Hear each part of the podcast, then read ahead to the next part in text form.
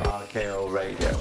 Non, non conclude Ma niente. infatti, quindi- conclude niente. di quanti di quelli che, che- che segui, quanti poi, soprattutto i, più integerrimi, cadono e, sm- e fanno tipo start and stop, start and stop 20 volte? Tanti, diciamo, ma sono gli stessi che poi tendono a, ad andare a provarli tutti. A provarli tutti i nutrizionisti, a provarle tutte le diete. Perché poi diciamo ci sono tanti tipi di diete, low carb, Ducan, la dieta del eh, minestrone, del fagiolo o di tutte e di più. Hanno dei nomi simpatici. Vabbè, volevo No, fare sempre la di però. tutto.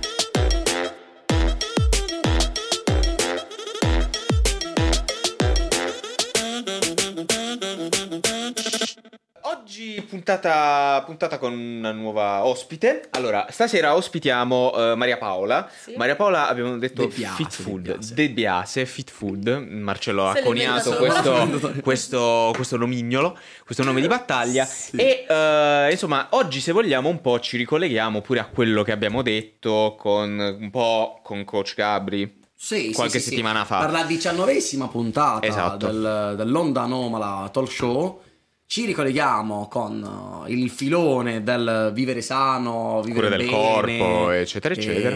come abbiamo parlato già con uh, Arte Creosa, come abbiamo parlato con Coach Gabri di, di Bodyfit che ricordiamo, È lo vero, comunque, trovare questa stagione loro abbiamo fatto un filone di Sì. benessere Sì, sì. mentale, Qui- spirituale, fisico. Maria Paola, purtroppo per lei, e, o, o per fortuna, ha tre figli con il fratello del sottoscritto, quindi anche mia cognata. Ma al di là di questo, ehm, rientra proprio in questa macro area che abbiamo voluto affrontare quest'anno, nel corso delle puntate, Sì, del benessere. E Declinato sempre, in vari modi. sempre siamo finiti a parlare con chi che sia, anche di, di cibo, di dieta, di mangiare sano. Prima di tutto, dieta intesa come? Stile di vita.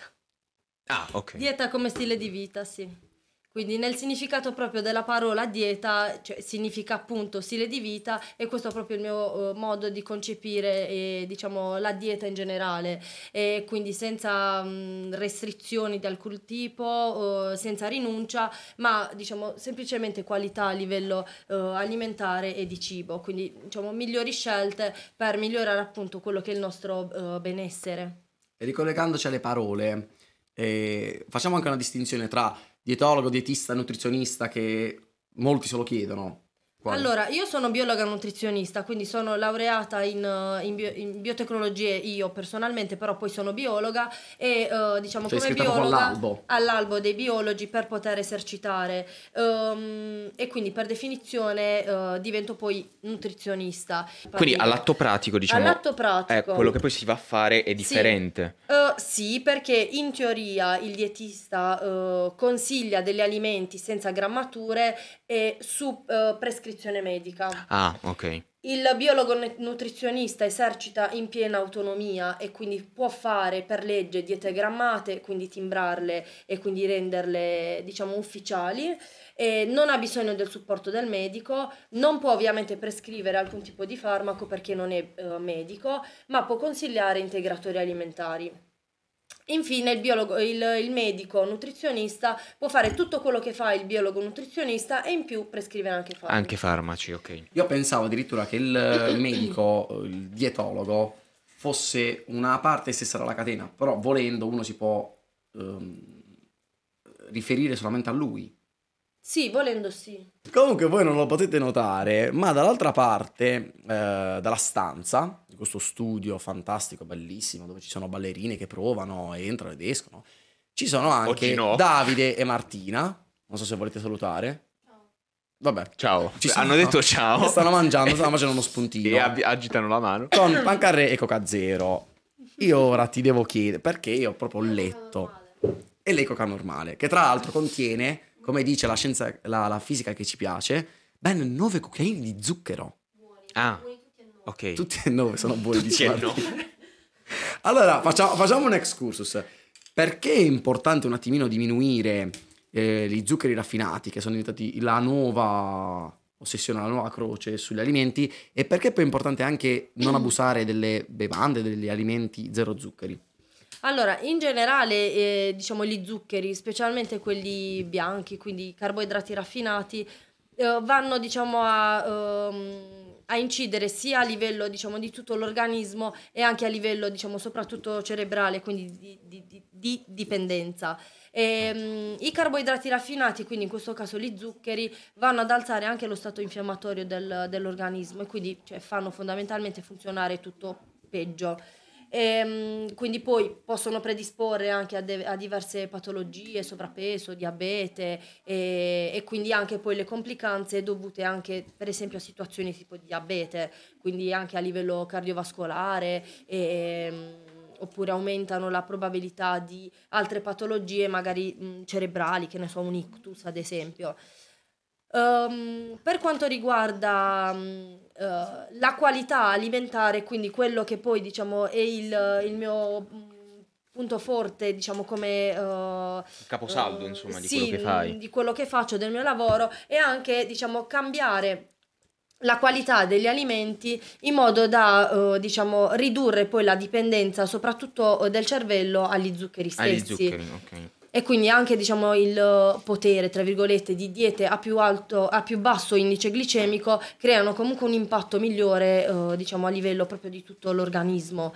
E per quanto riguarda per esempio le bevande acaloriche o comunque con i dolcificanti, da un certo punto di vista possono sembrare migliori rispetto a quelle eh, gassate e zuccherate, eh, però effettivamente anche il dolcificante diciamo, crea comunque un eh, ovviamente è l'eccesso che da- può dare eh, Poi problemi. altri effetti. Poi comunque sì, si tratta di diciamo dolcificanti anche artificiali, se pensiamo per esempio al, eh, all'aspartame, quindi diciamo anche il, eh, in questo caso diciamo, ne- il consumo andrebbe comunque limitato. Io una cosa che ricordo, per esempio, relativamente ai dolcificanti, era quando ero piccolo, eh, eh, diciamo io la mattina magari bevevo la tazza di latte con, eh, con lo zucchero, mettevo un po' di zucchero e, e i cereali magari. E c'era mia madre invece che eh, prendeva il, prende il caffè, ma all'epoca mi ricordo che metteva la capsuletta di, di dolcificante, quelle, Mhm. quei Sì, flaconi sì, di sì. plastica.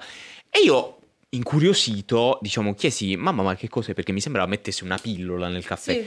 E lei diceva, no, è un sostitutivo dello zucchero, eccetera. Ah, ho detto, e io, cioè, ingenuamente dissi, ah, vabbè, allora lo voglio provare pure io. E lei tipo fece, no, no, queste cose i, i bambini, i ragazzini non le possono, non le possono prendere. non le po-". Infatti io, diciamo, sviluppai quest- questo... diciamo, questo timore nei confronti del dolcificante, che poi, cioè, poi nel tempo ho capito che era effettivamente un sostitutivo dello zucchero che per determinate diciamo, caratteristiche non viene consigliato ai bambini. Però in effetti mi viene da chiedere a questo punto, eh, cioè, e, e quindi quali sono queste caratteristiche che potrebbero dare, dare fastidio, dare problemi nel, nel dolcificante? Allora, intanto che comunque sono, diciamo, non sono naturali, quindi mh, diciamo nel, eh, anche nell'ambito dei vari dolcificanti, per esempio la stevia è molto più naturale rispetto a un aspartame o un, eh, un eritritolo che comunque viene prodotto, diciamo, in maniera artificiosa. Ehm, in generale, per il mio modo di pensare, è meglio ridurre in, in linea generale che siano edulcoranti o che siano ehm, Zuccheri diciamo, raffinati. zuccheri, miele o qualsiasi tipo di dolcificante, eh, naturale o meno, eh, ridurre il consumo perché poi diciamo si dà un'educazione mi- migliore al cervello. Come quando Ok. mh, diciamo uno è abituato a consumare, ad esempio, il caffè zuccherato. La riduzione graduale dello zucchero aggiunto poi eh, non viene più percepita, soprattutto dal cervello. Quindi io, oltre che risparmiarmi per dire quelle 20 calorie date da un cucchiaino di zucchero, mi risparmio, diciamo, mh, sia carboidrati semplici che posso convertire in carboidrati migliori. Quindi, per, per esempio, per farne, diciamo, per fare un esempio poi pratico, anziché mettere lo zucchero in- nei tre eh, caffè che bevo durante la giornata, guadagno anche, boh, per dirti, 20 grammi di, di pasta. Ok, ok. Che O una livello, mini diciamo, bilancia. O una mini fettina di torta, o un biscotto in più. Eh, sì, diciamo, ti ho fatto un paragone, diciamo, la pasta rispetto a un, um, a un qualcosa che invece ti dà zuccheri, quindi carboidrati complessi che il corpo lavora diversamente rispetto al carboidrato semplice. È una questione anche di alimenti a insulino resistenza. Aspetta, non la facciamo complicata. Semplicemente, più il corpo eh, assume eh, cibi che ci vuole un po' di tempo per elaborare, quindi questo per esempio la pasta al posto del, tu mi confermerai, Sì. la pasta al posto del- dello zucchero proprio disciolto nel caffè, eh, più eh, fa Io parlo- bene, più, Ah. più diciamo non viene la, la cicetta di- perché si attivano una serie di cose senza Io farla ho parlato complicata. infatti di indice glicemico, che altro non è che quel valore eh, che- che, eh, degli alimenti che fa alzare la glicemia. Tanto più veloce è il rialzo della glicemia, tanto più veloce è la discesa e quindi picco di fame, quindi di nuovo... Diciamo, Quindi si tende ad avere tende di nuovo fame, Diver- di diversi, diversi problemi come appunto eh, subito si, si accumula come eh, grasso, come Grasso. glicogeno, poi come grasso e poi invece è una questione psicologica pure, quindi diventa un casino. E anche per questo, per esempio, sono sconsigliati i cibi con dolcificanti. Io sapevo questo per evitare poi che ti venga fame, perché poi il dolcificante, ricordandolo lo zucchero, psicologicamente apre lo stomaco. Uh, non tanto questo, però per esempio il- il- questo discorso dei dolcificanti è stato fatto, diciamo, è stato visto per esempio, eh, si è paragonato diciamo, il contenuto di edulcoranti che alla fine poi non è nemmeno troppo diverso rispetto all'effetto che fa lo zucchero, quindi alla fine, cioè, meglio non, diciamo, disabituarsi dal consumo. Mm, Per dire, non lo so, pancake proteici, io posso trovarli già acquistati oppure posso farli in casa con due ingredienti o mettendo lo zucchero.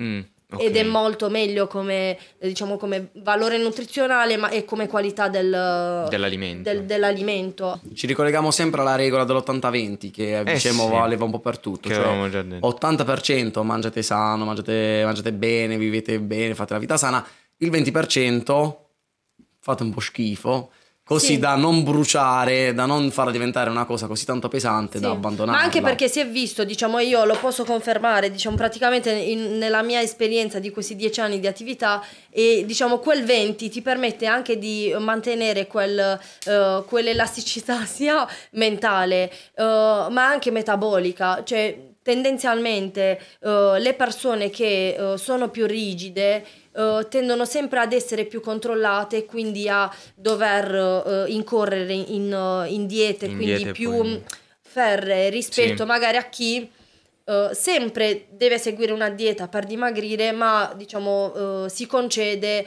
eh, magari la pizza, il, boh, la pasta al forno, il cornetto. Se una persona è fissata perché ha bisogno, perché poi si ritrova dalla nutrizionista, se già è una fissata dal- dall'alimentazione, semmai è così tanto... E magari però perché fissata- è andata in una direzione sbagliata. Può essere, oppure da- perché da ha delle concezioni errate. Per esempio, Quindi si mette un po' in discussione. penso sì alla persona, soprattutto la donna di una certa età che vive con l'idea che per dimagrire debba togliere eh, La pasta. il- la pasta e il pane.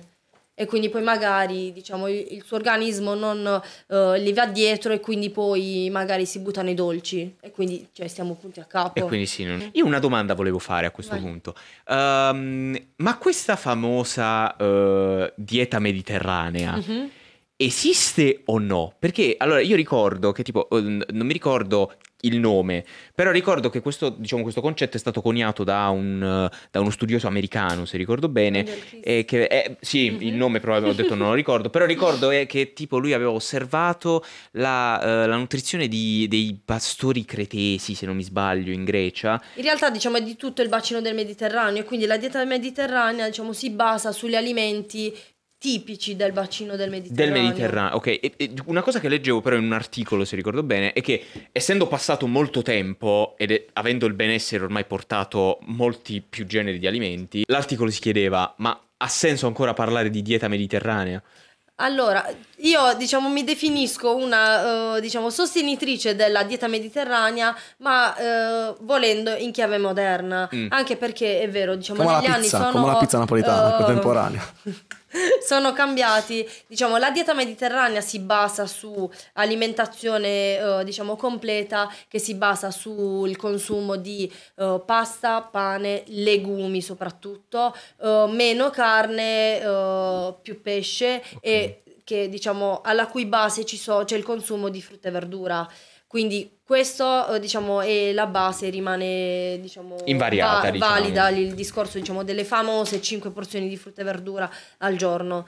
Ehm, quando io dico, diciamo, la dieta mediterranea in chiave moderna è perché soprattutto pane e pasta eh, di oggi, quindi il, il, um, il frumento moderno è eh, molto eh, agglutinato, comunque ha subito negli anni dei, dei processi che l'ha reso comunque totalmente diverso da, Da quello quello, degli che anni era 60, eh, diciamo, il, il cereale diciamo, un po' più antico. Infatti Sicuramente rispetto a pane e pasta classici sono da prediligere cereali più, eh, più antichi o comunque meno raffinati, eh, se pensiamo al riso, al farro, l'orzo, quindi tutti i cereali in chicco, oppure anche a eh, varianti più antichi di, eh, di grano, eh, tipo il, eh, il kamut, il, che comunque diciamo è un, è un marchio americano se vogliamo, che poi diciamo abbiamo anche un po' Importato. importato. Tra l'altro c'è il famoso libro di Djokovic, non so se l'hai letto, dove lui praticamente fa una battaglia incredibile contro il glutine, che ha un pochino... Lui ha sempre questi- queste tendenze a demonizzare Demo- cose, come demonizzare. come è successo per il, per il vaccino No, no, anti-Covid. letto. e lui praticamente ha tolto la- il glutine dalla sua dieta, eh, affermando di aver eh, aumentato la sua concentrazione e le sue prestazioni atletiche e sportive. Qua- per esempio, queste cose, quanto sono effetti placebo e quanto...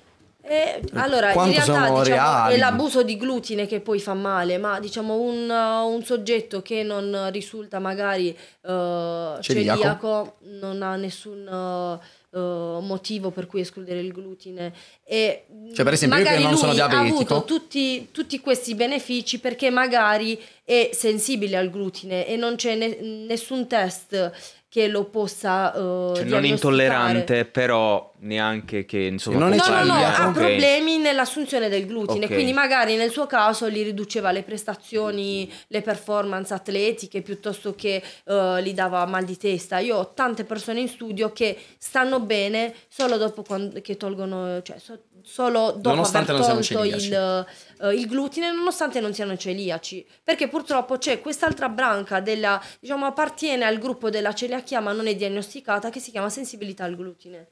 E la persona sta bene solo con la sua esclusione.